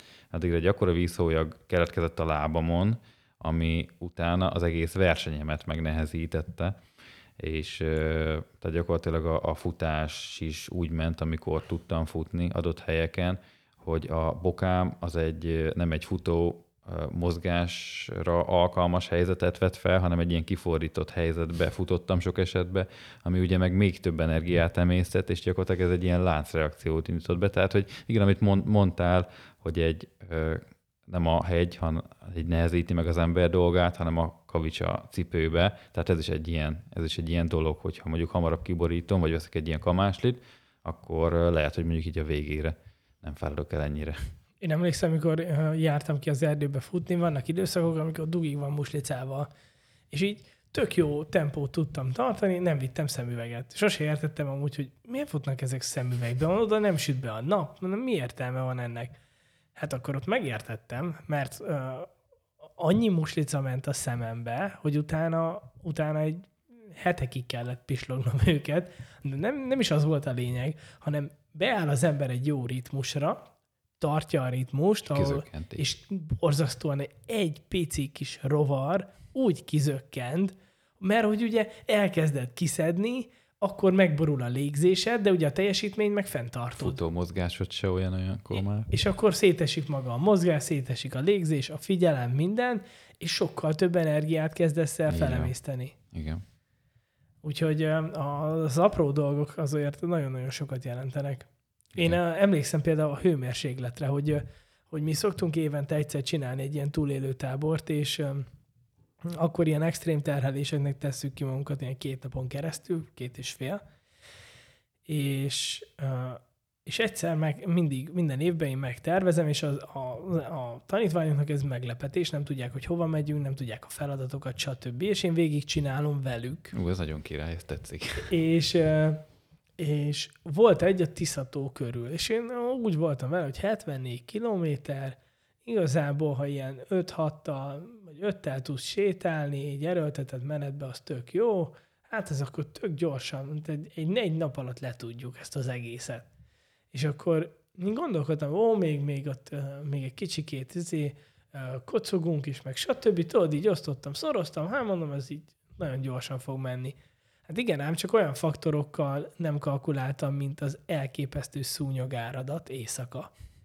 Tehát le, tehát annyi szúnyog volt, ahogy megvilágítottam a töltést, így az egész aszfalton egy ilyen szúnyogszőnyeg volt. Szúnyogszőnyeg. Rá lehetett feküdni. Te, te, teljesen, tehát hogy a, azok szétettek minket, éjszaka annyira borzasztóan hideg volt, hogy majd megfagytunk, és ugye mindenki csak egy táskát hozhatott, tehát senkinél nem volt semmi más. És túlélő tábor volt. Igen, ott kellett megoldani mindent utána pedig másnap olyan elképesztő hőség volt, 40 fok, és voltak olyan helyek, ahol ott a Tiszatónál megyünk, hát azt hiszem, fú, én már most nem, nem tudom megmondani, ott a, a hídnál van egy ilyen katlanszerű rész, egy ilyen négy kilométer, uh-huh. ott annyira megállt a meleg, hogy olyan szinten kifacsart minket, hogy végül már ilyen, hát két nap volt körbe menni így. Jó, nyilván köztel voltak mindent, tehát küzdelmek, a vízbe való gyakorlatok, sprintektől kezdve minden, de hogy, hogy csak hogy ezzel a két apró változóval nem kalkuláltam. Így ugye kiszámoltuk, hogy ja, amúgy, hogyha van rajtad egy 8-10 kilós táska, és 40 fok van, akkor csak két kilométer per órával tudsz gyalogolni. Tehát, hogy azért itt az íróasztal mögött teljesen más. Ja, persze, igen. Gyakorlatilag ez mindig más, meg, meg tényleg, hogyha van egy pici apró dolog, ami, ami közbeszól, akkor az már borítja az egész, vagy tudja borítani az egész, egész tervet. Ez a Spartan ez amúgy borzasztóan erősnek kell lenni mentálisan, nem? Hmm, igen. Üm, igazából, tehát most kérdés az, hogy ki, ki hogy fogja fel, vagy ki hogy veszi a versenyt, de én azért kompetitív típusú ember vagyok, tehát a gyerekkoromban is állandóan versenyezni akartam mindenkivel, és versenyeztem is. Hát igen, igen, igen, erős, erősnek kell lenni, hogyha uh-huh. ha versenyezni akar az ember. Uh-huh. És uh, itt uh, ebben is vannak, akik ilyen elit szinten űzik ezt az egészet? Igen, van egyébként külön egy elit kategória, akik, hát kevesen vannak egyébként Magyarországról, elit versenyzők, férfiak között aztán most két ember van, azt hiszem lányok között is kettő vagy három, tehát nem sokan. Igazából itt ez a fél profi kategória, amiben én is versenyzek, ez, a, ez, az, ez az age group kategória. Ott versenyzünk többen, és igazából vannak ilyen tehát különböző régiók, itt Magyar, vagy Magyarország a közép-európai, a CEUS régióhoz tartozik, és hozzácsatlakozik, vagy hozzátartozik még öt ország, és itt is szoktak lenni különböző kis bajnokságok, és akkor a meghirdetett három, négy, öt versenyből a különböző helyezések alapján kapnak pontot a versenyzők, és az alapján hirdetnek úgymond ilyen regionális bajnokokat ezekbe a korosztályokba. De az kell ahhoz, hogy kvalifikáld magad az EB-re vagy a VB-re? Ö, igen, bár mondjuk ez a mostani ez egy érdekes szituáció volt. Én egyébként azért indultam például most idén ebbe a regionális bajnokságba, hogy részt tudjak venni a világbajnokságon, amit ugye most Abu Dhabiban rendeztek, viszont egy hónappal a VB előtt nem törölték el a kvalifikációt, de azt mondták, hogy gyakorlatilag minden age groupos félprofi kategóriás versenyző indulhat, tehát nem kell hozzá kvalifikáció, amit hát kicsit, kicsit szíven ütött. Igazából persze tök jó, hogy mindenki indulhat, csak más az, amikor küzd, hajt az ember valamiért, adott esetben több száz kilométert utazik el mondjuk egy versenyre, ami mondjuk tegyük fel, nem is indultam volna azon a versenyen, de csak azért mentem el, mert része volt ennek a, ennek a sorozatnak, és ugye ez alapján sikerült kvalifikálnom magam, aztán végül azt mondják, hogy hát amúgy minek mentél el, mert amúgy nem is kellett volna, és hát nem mondják, csak ez az értelme az egésznek. Úgyhogy, úgyhogy igen, ez, ez a mostani szituáció ez érdekes volt, de gondolom amiatt, mert kevesen regisztráltak. Uh-huh. Vagy hát igen, kevesen regisztráltak a versenyre. Igen, most ez az időszak borzasztóan rányomta a, ugye a sportvilágra is a bélyegét, mert hát látszik ez most mindenhol, hogy majdnem lefeleződtek a versenyzők. Igen. Főleg a világversenyeken. Igen. Tehát egy ilyen fele csapattal. De amúgy figyelj, egy atomszívás most utazni. Tehát, hogy nem látom át, hogy pontosan mi lehet most emögött az egész mögött, de, de figyelj, én most utaztam egész sokat, voltunk kint Ukrajnába világbajnokságon is, és minden országnak más a szabályozása. Nem tudod, hogy ki, hogy mi, hogy fogja betartani, és, és ott helyben ilyen akár egy légitársaság, vagy egy utazási társaság fogja, és azt mondja, hogy hát ő most ezt a szabályt így alkalmazza. És például velem az történt, hogy, hogy jöttünk volna haza Ukrajnából, és az egyik barátom haza tudott jönni Ryanair-rel, antigén tesztel. Uh-huh. Én vizerrel nem tudtam hazajönni antigén tesztel. Nem engedett haza. Ott álltam, és akkor mondta, hogy hát ne haragudjak, de, de nem mehetek haza. Mondom, világversenyen voltam, mondom, végigteszteltek minket. Mondom, alapvetően az a szabály, hogy Magyarországra beutazhatok, utána karanténköteles vagyok. És nem engedett. És képzeld el, hogy vissza kellett menni a városba, szállást foglalni, PCR-tesztet csinálni. Imádkozzál, hogy a PCR-teszted az nem lesz mondjuk fals pozitív, Igen. mert akkor, akkor beszívtad, és, és igazából nagyon könnyen lehet amúgy fals pozitív is. Tehát Persze. igazából ezt, ahogy én utána olvastam, azon múlik, hogy a tesztelési egységbe hány uh, cirkulációt csinálnak, tehát hány szekvenciát csinálnak a mintádból. Tehát, hogyha mondjuk csinálnak egy 40 szekvenciát, akkor csak találnak valami ö, olyan leszakadt géndarabot, amit hogyha felnagyítanak, akkor az uh-huh. ott mhm. van. Tehát, hogy imádkoztam érte, negatív lett, de hát ugye buktad a, a hogy hívják oda a repjegyedet, foglalj egy repjegyet, de hát nem mindig van közvetlen járat, nekem körbe kell utazni egész Európát, hogy hazajöjjek. Úristen, Na most- Ukrajnából? Aha, és amikor, most gondold el, amikor most azért is nagyon nehéz az utazás, és sokan nem tudják, hogy minden országnak más a szabálya, ami hétről hétre változik. Hát igen, meg ugye országon belül is, amit, most ugye te is mondtál, hogy különböző szabályok vannak, amit használnak egyik helyen és másik helyen, és, és nem tudod, hiába vagy te tisztában a szabályok, amikor tisztában is vagy, akkor se biztos, hogy, hogy azt fogják neked mondani, amire számítasz. Meg tudod, mi a nehéz? Az, hogy nem tudsz egyértelműen tájékozódni. Tehát, hogy, hogy felmész, és akkor például nekem Lengyelországba kellett menni, onnan Krakóból repültem Torinóba, Torinóból meg Budapestre. De hogy, hogy most érted, beírtam, hogy Lengyelország Covid szabályok, és akkor ilyen alig találsz valamit. Akkor lengyelül van, nincs normálisan lefordítva, akkor itt ez a formanyomtatvány, ezt tölts ki. Legyen nálad. Vagy kérik, vagy nem.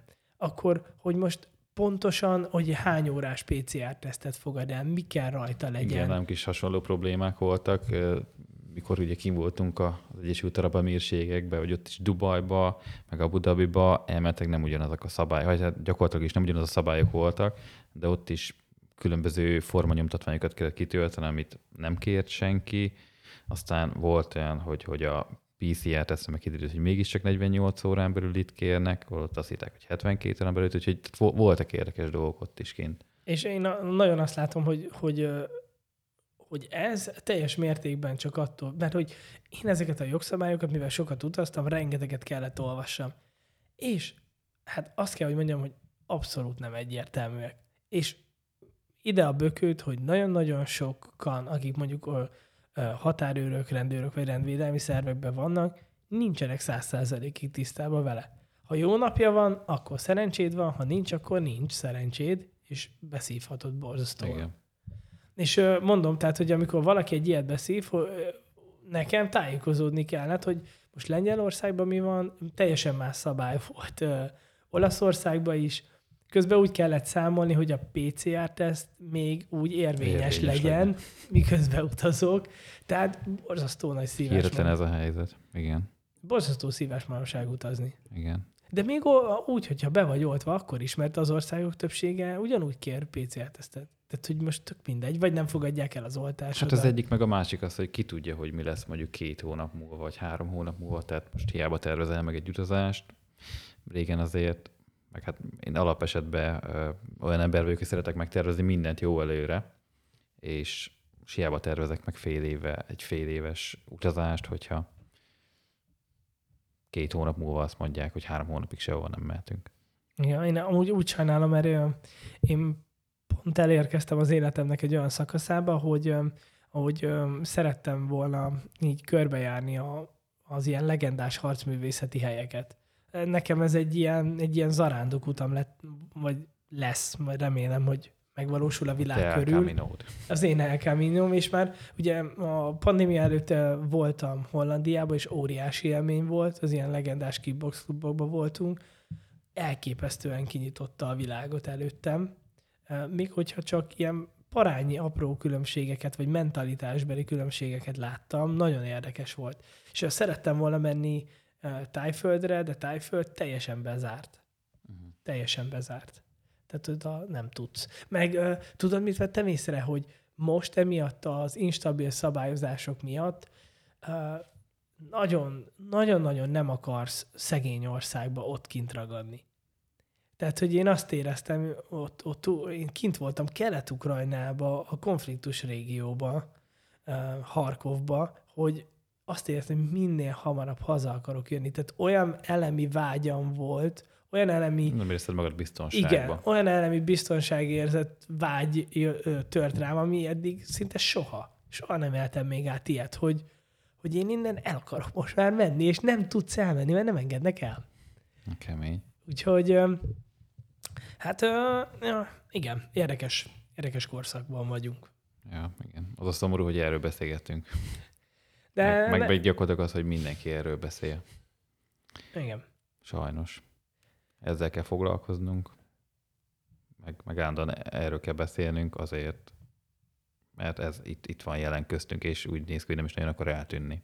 Én amúgy, jó darabig. én amúgy azt remélem, hogy, hogy ebből legalább annyi hozadéka lesz, hogy az emberek elkezdenek tudatosabban odafigyelni az egészségükre. Hogy legalább ez az egész, legalább, hogy, hogy ha már ennyi áldozatot hoztunk, mert azért borzasztó sok áldozatot hoztunk. Tehát azért itt 5000 cég tönkrement Magyarországon, a gyerekeknek a tanulási képességei az a nullával egyenlő most. Vannak olyan osztályok, ahol kérik a szülők, hogy újra hagy legyen elsős, mert óriási problémák vannak. Hm. Tehát ugye én tudom, én gyerekekkel foglalkozok, én látom a gyerekeken, hogy, ö, hogy mennyivel, például, amit én még sose tapasztaltam a gyerekeken, ez az elképesztő szeparációs ö, szorongásuk.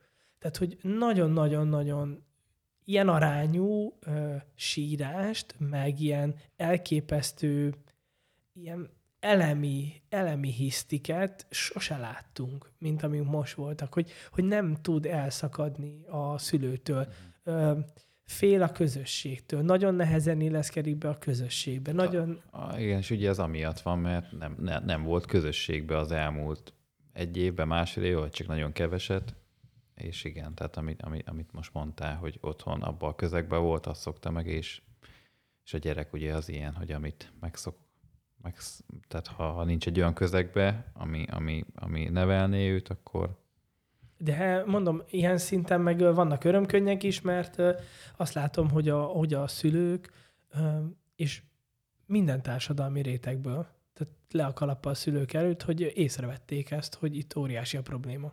És hozzák a gyerekeiket, és borzasztóan hálásak, hogy foglalkozunk velük, hogy, és amúgy ez most kurva kemény munka. Tehát, hogy borzasztó nehéz egy olyan gyerekkel most, aki alapvető dolgokkal nincs tisztában. Tehát, hogy nagyon-nagyon sokat kell velük foglalkozni, hogy, hogy egy olyan alapszintre hozzuk, ami öt éve, ami öt éve alap, alap volt, volt.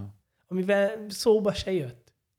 Az kemény. Hát tényleg minden tisztelet a tiétek, mert nem, nem, nem lehet egyszerű gyakorlatilag, ugye nem csak a, De bárki, aki gyerekkel edzést. foglalkozik, Hmm. ugyanez.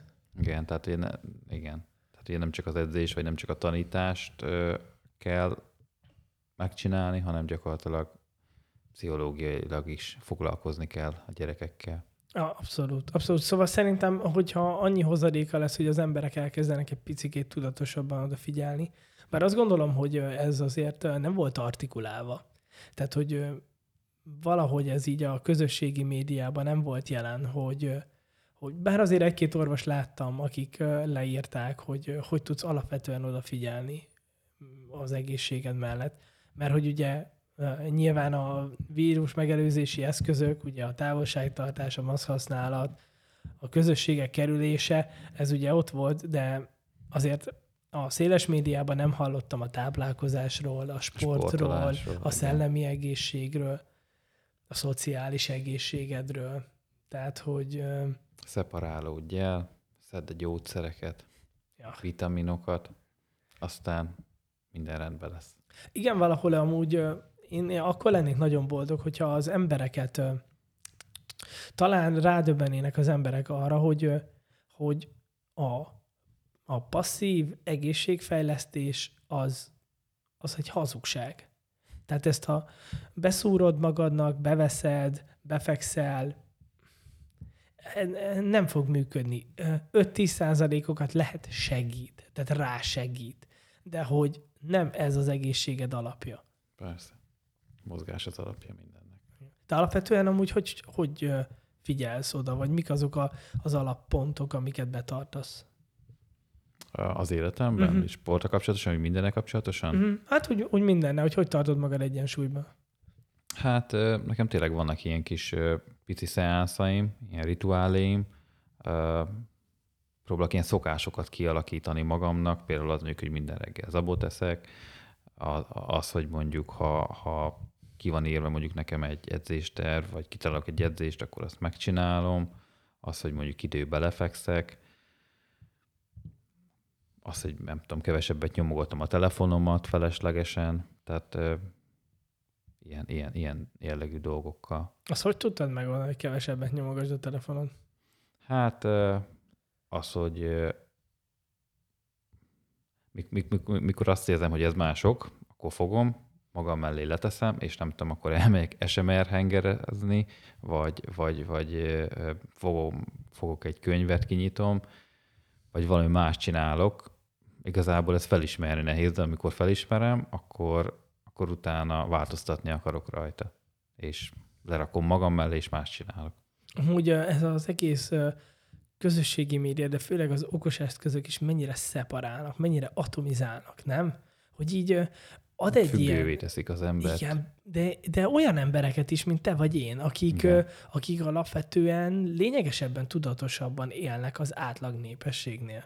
Tehát, hogy azért nekünk van fegyelmünk. Igen, igen, én is ezt gondolom, hogy, hogy, hogy van, van nekem is fegyelmem, de, de sokszor tényleg azon kapom az agyam, hogy már eltelt fél óra, vagy 20 perc, vagy nem tudom mennyi idő, és akkor hát gyakorlatilag feleslegesen pörgetem a Facebookot, meg, meg nem tudom, a különböző közösségi felületeket, aminek nincsen semmi értelme, és más hasznosabb dolgot is csinálhatnék. És amúgy azt vettem észre, hogy, hogy ez az öntudatlan tekergetése a telefonnak, hogy így semmi, nem lettél vele több. Nem. Tehát, hogy most mi, Instán vannak csöcsök seggek, nem? Úgyis egy idő után úgyis feldobja. Ja, ja, ja, ja, ja. Tehát most én is próbáltam amúgy úgymond okosítani a Facebookot, hogy, hogy úgy mindenkinek a követését leállítottam, aki idiótaságot rakott ki, vagy számomra érdektelen, tehát már emberek nem nagyon jelennek meg. Olyan, vagy az érdeklődési körömnek megfelelő dolgokat követtem be, de hát még így is egy blik újság. Tehát, hogy dugig van reklámmal, meg Hát igen, de igazából ez erről szól, hogy mindenre rákattintsál, minden felkeltse az érdeklődésed. Meg hát igazából a, a mostani kor az olyan, hogy rengeteg információt kapunk az arcunkba, és rengeteget, vagy még szerintem annál is többet akarunk magunkénak tudni, felszedni, de, de hát nem tudom, igazából ezt el kell fogadnunk, hogy hogy nem tudunk mindenféle információt, meg, meg mindent befogadni, és nem is kell. Én amúgy olyan téren meg elképesztő hálás vagyok így a social médiának, annak ellenére, hogy nyilván uh, mindent tudnak rólam, tehát hogy jobban ismernek édesanyámnál tutira. Tehát, hogy uh, hogyha így egy kis kalamájkát akarnának okozni, akkor, akkor uh, nagyon könnyen tudnának, mert annyi, tehát igazából mindent tudnak rólad, és um, de hogy a másik oldala pedig az az elképesztő plusz, amit adott. Például én a közösségemet ezen keresztül építettem fel, és tartom egybe. Mert annyira egyszerű ott, annyira, annyira tökéletes dolgok vannak a csoportokon keresztül, a messenger szobák, a videóhívások, a reklámok. Hát például én, amikor elkezdtem reklámozni a közösségemet, az Egyesületet, akkor már betiltották a plakátozást amúgy is már annyira nagyon-nagyon drága volt, és annyira nem volt hatékony, uh-huh. hogy te be is tiltották, és akkor megmaradtak a nagyon-nagyon drága fizetős plakátfelületek, ami, amit nem tudsz megfizetni. Tehát, hogy azt, azt még egy középvállalkozás is húzná a fogát. E, maradt a tévé, meg a rádió. Tehát, hogy ez, ez megint ez a nagy multiknak oké, okay, de te egy kis egyesületként nem tudsz raptába rúgni, viszont a Facebook meg, a Facebookban pedig igen. Így van, közösségépítés szempontjából tényleg kiváló találmány.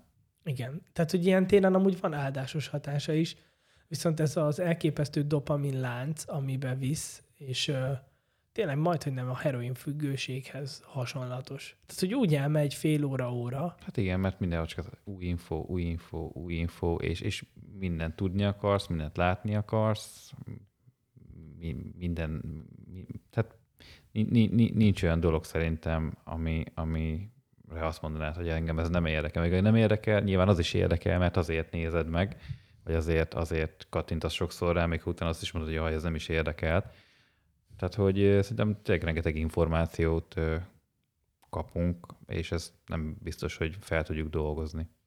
Igen, meg szerintem kell egy tudatosság, hogy ezt jól tud használni. Például én a, alapvetően, amit csináltam, ezek a szűkítések, az egésznek, amennyire, amennyire, amennyire a közeg engedi. Plusz, hogy ráálltam a YouTube-ra. A YouTube-ban egyetlen dolgot nem szeretek, az, hogy... A reklámot. Hát én már prémium vagyok. ja, ja. Mert jó. tudod, mikor lettem prémium? A, a, mikor megjelentek a pártreklámok. Mm. Jézusom! az, a, az az irdatlan mennyiségű, meg a, meg a Covid reklámok. Tehát élvezhet, tehát már szétment a fejem, hogy úristen. Igen. És így a semmiből hallgatsz mondjuk a, mit a fókák szaporodásáról éppen egy nagyon érdekes podcastet, és akkor bejön egy politikai, Bejön, igen. de hogy már 5000 ugyanaz.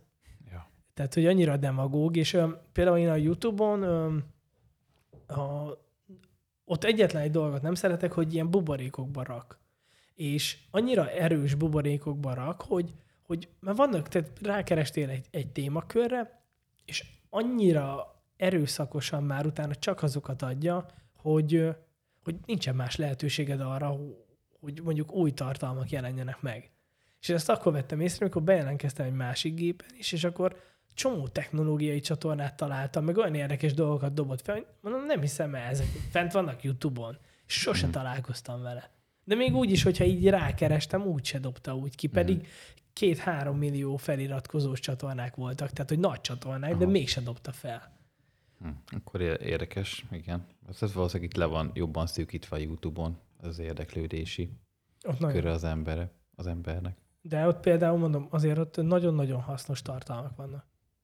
Például a múltkor volt egy fűrészem, és, és Volt? úgy, vagy hát van, Ja. és alapvetően amikor megvásárolod, úgy érkezik, hogy a, a, a fűrésznek a, hát hogy hívják, fűrész lap, Igen. az felfele van beleszerelve a Igen. fűrész keretbe. Igen. Nyilván azért, hogy eh, ne csináljon meg, galamajkát, igen. igen, ne vágja meg a cuccokat. Na de próbáltam megfordítani ezt a fűrészlapot, de nem tudtam rájönni, hogy hogy kell. Már vagy 10 percen keresztül csináltam, hát mondom, nem igaz. Fogtam, mondom, beírom YouTube-ra, megnéztem, és Minden fent van, egy milyen tutoriál videó, igen, minden. és fent volt, hogy hogy kell megfordítani a fűrészlapot, már ma 25 ezeren látták, és oda volt egy csomó komment, hogy ah, köszönöm testvér, hogy felraktad, mert már itt szenvedek vele, már kurva anyázok egy órája. Igen, volt egyébként én is például most így a YouTube-ról jut eszemre, hogy egy még évekkel ezelőtt egy laptop billentyűzetet úgy cseréltem ki, hogy rákerestem, beírtam a laptop típusát, azt, hogy, hogy billentyűzet csere, és felrapta az, hogy hogy kell kicserélni, mert ott is van annyiféle ö, csavar, meg azt sem hogy melyiket csavarod ki, meg hogy, meg mint. Nyilván ugye nem akartam szétcseszni a, a laptopomat, ezért egy ilyen, egy ilyen segédvideó alapján kicseréltem a billentyűzetemet a laptopomba. Simán. Tehát ugye amúgy Tehát ilyen téren meg elképesztő korszakban élünk, Igen, mert Bármit megtalálunk már tényleg szinte az interneten, ez biztos. Igen. Na- Nagyon nagy a hozzáférés amúgy a tudáshoz. Tehát, hogy olyan szinten gyorsan át tudod formálni manapság már az életedet, mert hogy van hozzáférésed információkhoz. Én emlékszem, hogy 20 éve, meg 25 éve mindenért küzdeni kellett. Ha akartál egy CD-t, vagy hogy a zenét akartál hallgatni, szerettél volna egy palettát, azért menned kellett. Tehát én Budapestre utaztam fel lemezekért. Úristen. Hát most azt, ki tudná azt elképzelni, Hát igen, hogy meg- valaki reggel hatkor felkelt, felment, és lemezeket vásárolt, hogy tudja hallgatni. Igen, meg hát ugye még annak idején hogy az is nagy szám volt, akinek volt CD vagy DVD írója. És akkor ezzel üzleteltünk, hogy na akkor kész nekem egy CD-t vagy egy DVD-t, ezzel meg ezzel a zenével. Igen, és a, ugye amikor megjelentek az írók, akkor még ilyen egy-négyszeres írások voltak, tehát ott kellett ülnöd egy Igen. fél igen, órát, igen, vagy egy igen, órát, mire Igen. igen. kiírták Most ezt meg az tényleg egy, egy, egy kattintás, és megvan minden, amit szeretnél. Alapvetően, hogyha így a közösségi médiát nézzük, így ez neked például segített a sportba? Tehát, hogy követtél be olyan Spartan versenyzőket, akik, akik mondjuk kiemelkedőek? Igen. Vagy ők fent vannak, így vlogolnak? Igen, igen, igen. Hát ö, Instán követem őket leginkább, ö, meg szoktam látni különböző versenyeken, mondjuk, hogy oldanak meg egy-egy akadályt, mondjuk az elit versenyzők, és ö, igen, tehát ö, próbáltam tőlük ellesni különböző ö, fogásokat, mondjuk, hogy hogy könnyebb vagy gyorsabb átmenni egy-egy akadályon, és igen, tehát például ilyen, ilyen téren sokat segített nekem is, Uh-huh. tudtam belőle. Ebbe ugye van rangsorolás, tehát ebbe van, aki a világ legjobbja? Hát például most itt a világbajnokságot, aki megnyerte, igen, Ryan Atkinsnek hívják, gyakorlatilag ő a világ legjobbja. Nem, nem, tudok, nem tudok arról, hogy lenne egy olyan rangsorolás most, hogy elsőtől, nem tudom, századik versenyzőig, de szerintem ezek a világversenyek mutatják meg. Például ez a világbajnokság mondjuk, hogy, hogy kik, a, kik ebbe a Spartan részbe a, a legjobbak, a top versenyzők, tényleg az elit versenyzők. Te azt hogy látod, hogy ezt a fél profit és a profitot mi különbözteti meg? Hát igazából ugye ugyanaz az akadály, ugyanaz a táv, a állóképesség. Tehát ők, ők jobbak a, a hízsrupos versenyzőknél igazából röviden tömören ennyi. Tehát sokkal jobb állóképességgel rendelkeznek, vagy jobban futnak. Uh-huh. De ezt minek köszönhetik? A, ez, egy, ez már egy genetikai kiválasztódás? Ö, is? nagyon, nagyon sokan egyébként versenysportból jöttek, tehát versenysportolók voltak, szinte a legtöbb elit versenyző, az is lehet, hogy mindenki, és igazából gyerekkorukban már megszerezték azt a állóképességet, ami, ami mondjuk lehet, hogy egy félprofi versenyzőnek nincs meg. Tehát gyakorlatilag, vagy hát a, a legtöbb age versenyző, az ezt tényleg ezt egy hobbijaként tekint erre, viszont nagyon sok elit versenyző van olyan, aki gyakorlatilag ez a főállása, hogy ő Spartan rész versenyző, vagy különböző akadály élni? versenyeken indul. Van, aki megél belőle, igen. De hogy, mert pénzdíjasok már a... Pénzdíjasok is, meg ugye vannak szponzorai az adott versenyzőnek. Aha. És így. Hát ott a Ribuk lehet, nem? Csak? Volt a most már azt hiszem a Kraft, de hát ugye az a Spartan résznek konkrétan a, a, a támogatója, de tehát külön a versenyzőknek vannak különböző támogatóik, uh-huh. akik hát akik nem tudom, hogy most fizetést kapnak, vagy mit kapnak, de hogy, hogy ők támogatják ezeket a versenyzőket. Amúgy mennyire érdekes, ezt CrossFitnél láttam, amikor ugye ez olyan 2006 környékén így berobbant, hogy így, hogy olyan szürreális teljesítményt tudtak leadni, és nem értettem, hogy hogy a francba tudják ezt megcsinálni, hogy, hogy jók az erőemelés, a súlyemelés gyakorlatba, a futásba, az úszásba, a, a különböző húzóckodásoktól kezdve, a talaj, a gimnasztikától kezdve mindenbe. Tehát, hogy ez, a, ez az elképesztő sokritűség, nem, nem tudtam felfogni, hogy honnan jön. És akkor így hallgattam világbajnokoknak így a, az interjúit, vagy a beszélgetéseit velük, és ugye kiderült az, hogy, hogy kőkemény, nagyon-nagyon szilárd professzionális alappal rendelkeztek valamibe. Mondjuk általában a legjobbak, azok erőemelők voltak. Uh-huh. És hogy verhetetlen, verhetetlen szintre tudtak emelkedni, mert hogy, mert hogy nekik az annyira könnyedén megy, és ugye nyilván azt a fajta súlyt, meg azt a fajta ismétlés számot azért tehát pont az erőemelés az, ahol nagyon-nagyon hosszú idő, mire, mire bevastagodsz, beerősödsz. Igen, mire, mire kialakul az a, az, az izom, vagy hát igazából úgy a teste az embernek, ami, ami például itt mondjuk a crossfitnél is kijön a crossfit game versenyeken. Hát gyakorlatilag ott is azok a versenyzők, akik indulnak, ők is gyakorlatilag már gyerekkorba kezdték a sportot, és valamilyen verseny sportból tértek erre a vagy hát nem tértek, hanem tehát a CrossFit Game versenyen, akik indulnak, ők, ők valószínűleg profi sportolók voltak korábban. De amúgy ott a csajok is brutálul néznek ki olyan szétkokszolt bagázs. Igen, Tehát, hogy meg sok férfi megirigyelni a hátukat. Hát nem csak a hátukat, hanem olyan kockás has, hogy így majdnem kiszakad a kocka a hasába egy lánynak. Hát meg mekkora vállaik vannak. Brutál. Ja. Utána nyilván visszafeminizálódnak, amikor off-szezon van, de hát ott versenyen felismerhetetlenek. Ja. Tehát én ezt az Ani Torisdottűrt követem, az izlandi, ő az első két világbajnokságot nyerte meg. Uh-huh azt nem, nem tudom, hogy mostanában nyerte, de ő akkor ott, ott óriási szám volt, és ő amúgy egy tök kis, szép kis cuki csaj, de amikor verseny van, olyan szinten elférfiasodik, olyan szinten elmegy ebbe a maszkulin irányba, hogy én nem tudom, hogy ezt hogy csinálja a testével. Hát, igen, sajnos jelen van. De ott nincs doping ellenőrzés, igaz? CrossFit Games-en? Aha nem tudom, szerintem nincs, hogyha ha, ha azt mondod, hogy a versenyekre így kilöki magát, akkor valószínűleg van, van valami a szervezetében, úgyhogy nem hiszem, hogy van. Hát érdekes amúgy, hogy nem igazán vannak úgy magyarok, akik így labdába tudnának rugni. Hát a mm, horvát Laura. Ő. Ő, ő, ő ott van ugye csajok között. De ő, ő, hogy ő Európa bajnok lett, vagy világbajnok második lett? Nem tudom már, hogy mi a helyezetje. Ö, hát ezt nem tudom, nem, nem tudom, nem akarok hülyeséget mondani, de első háromban benne volt, az biztos. Uh-huh. És nem tudom, vagy megnyerte, vagy, vagy második lett. De szerintem a cross, CrossFit, a tavalyi CrossFit Games-en volt második talán. Uh-huh. Nem hiszem, hogy nyert, az nagy, nagy felhajtás. Nem, nem, volna. szerintem második volt. Mhm. Második lett. Hát azért figyelj ezt, a nők előtt viszont le a kalappa. Aki ezt a crossfitet nőként csinálja, az brutál.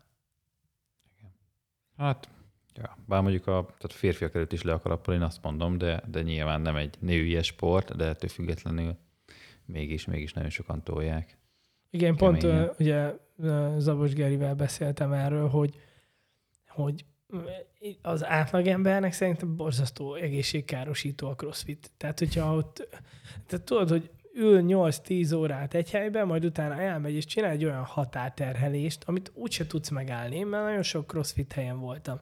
Nem tudod megállni. Bömböl a zene, félmeztelenül tolják ott A vodokra, a, fiúk, a vodokat időre meg kell csinálni, és amíg úgy mentél le, hogy lájtosan fogod, akkor is hajt a közeg, a zene, a izé, és, és ha minden crossfitről úgy jöttem kint, hogy szétvertek. Hát igen, nincs meg az az alap, akkor könnyebben is lehet egyébként sérülni ezekbe az edzésekbe, egy-egy edzésbe. Hát igen, mert rakod fel, csinálod. Igen, elvisz a hév, Ja. közeg a társaság. Neked most uh, mik a távlati céljaid a, a Spartan részsel kapcsolatban? Hát megcsináltam egyébként a idei évi versenynaptáramat, amit majd meglátjuk, hogy keresztbe fog-e húzni a Covid vagy sem. Szeretnék idén Európa bajnokságra menni, ami majd októberben lesz Londonban. Egyébként Spartan részen kívül is létezik úgymond élet az akadályfutásban, ami, ami hát egyébként OCS sportnak hívnak. Ez az obstacle. Igen.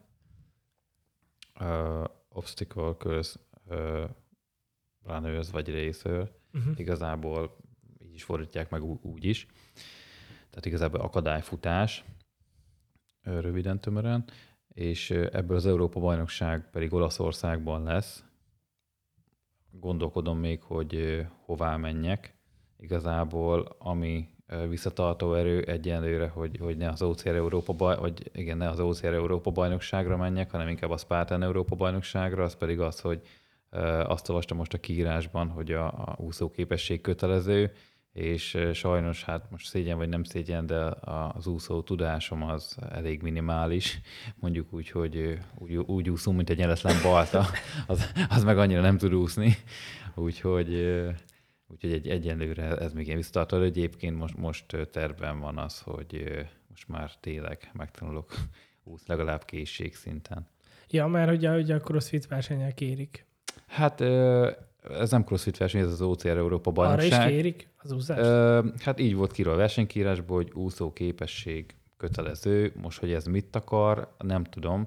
Hogy víz felett lenne a akadálypálya, vagy mi a nem, ne, nem, nem, csak valószínűleg mondjuk egy tavat, vagy egy folyót, vagy valamit át kell úszni, és lehet, hogy nincs ott mondjuk mentő mellény, ami, ami, ami segítség, és nem szeretnék úgy kimenni egy ilyen világeseményre, hogy ott álljak, mint valami hülye gyerek, hogy hát én nem tudok úszni, nincs is mentő mellény, hát akkor fel kell adjam a versenyt, és nyilván ugye, Aha. Ha egy ilyen versenyre készülök, akkor sok, sokat bele teszek, és, és ezt nem, nem, nem, nem szeretném, úgyhogy még nem tudom, de kérdésre válaszolva most úgy néz ki egyébként, jelen pillanatban azt mondanám, hogy az Európa bajnokság, a Spartan Európa bajnokság lenne a fő versenyem, és akkor lennének kisebb versenyek itt a, itt a régióban, meg Magyarországon, amikre, amikre szeretnék menni, és, és szerintem fogok is menni.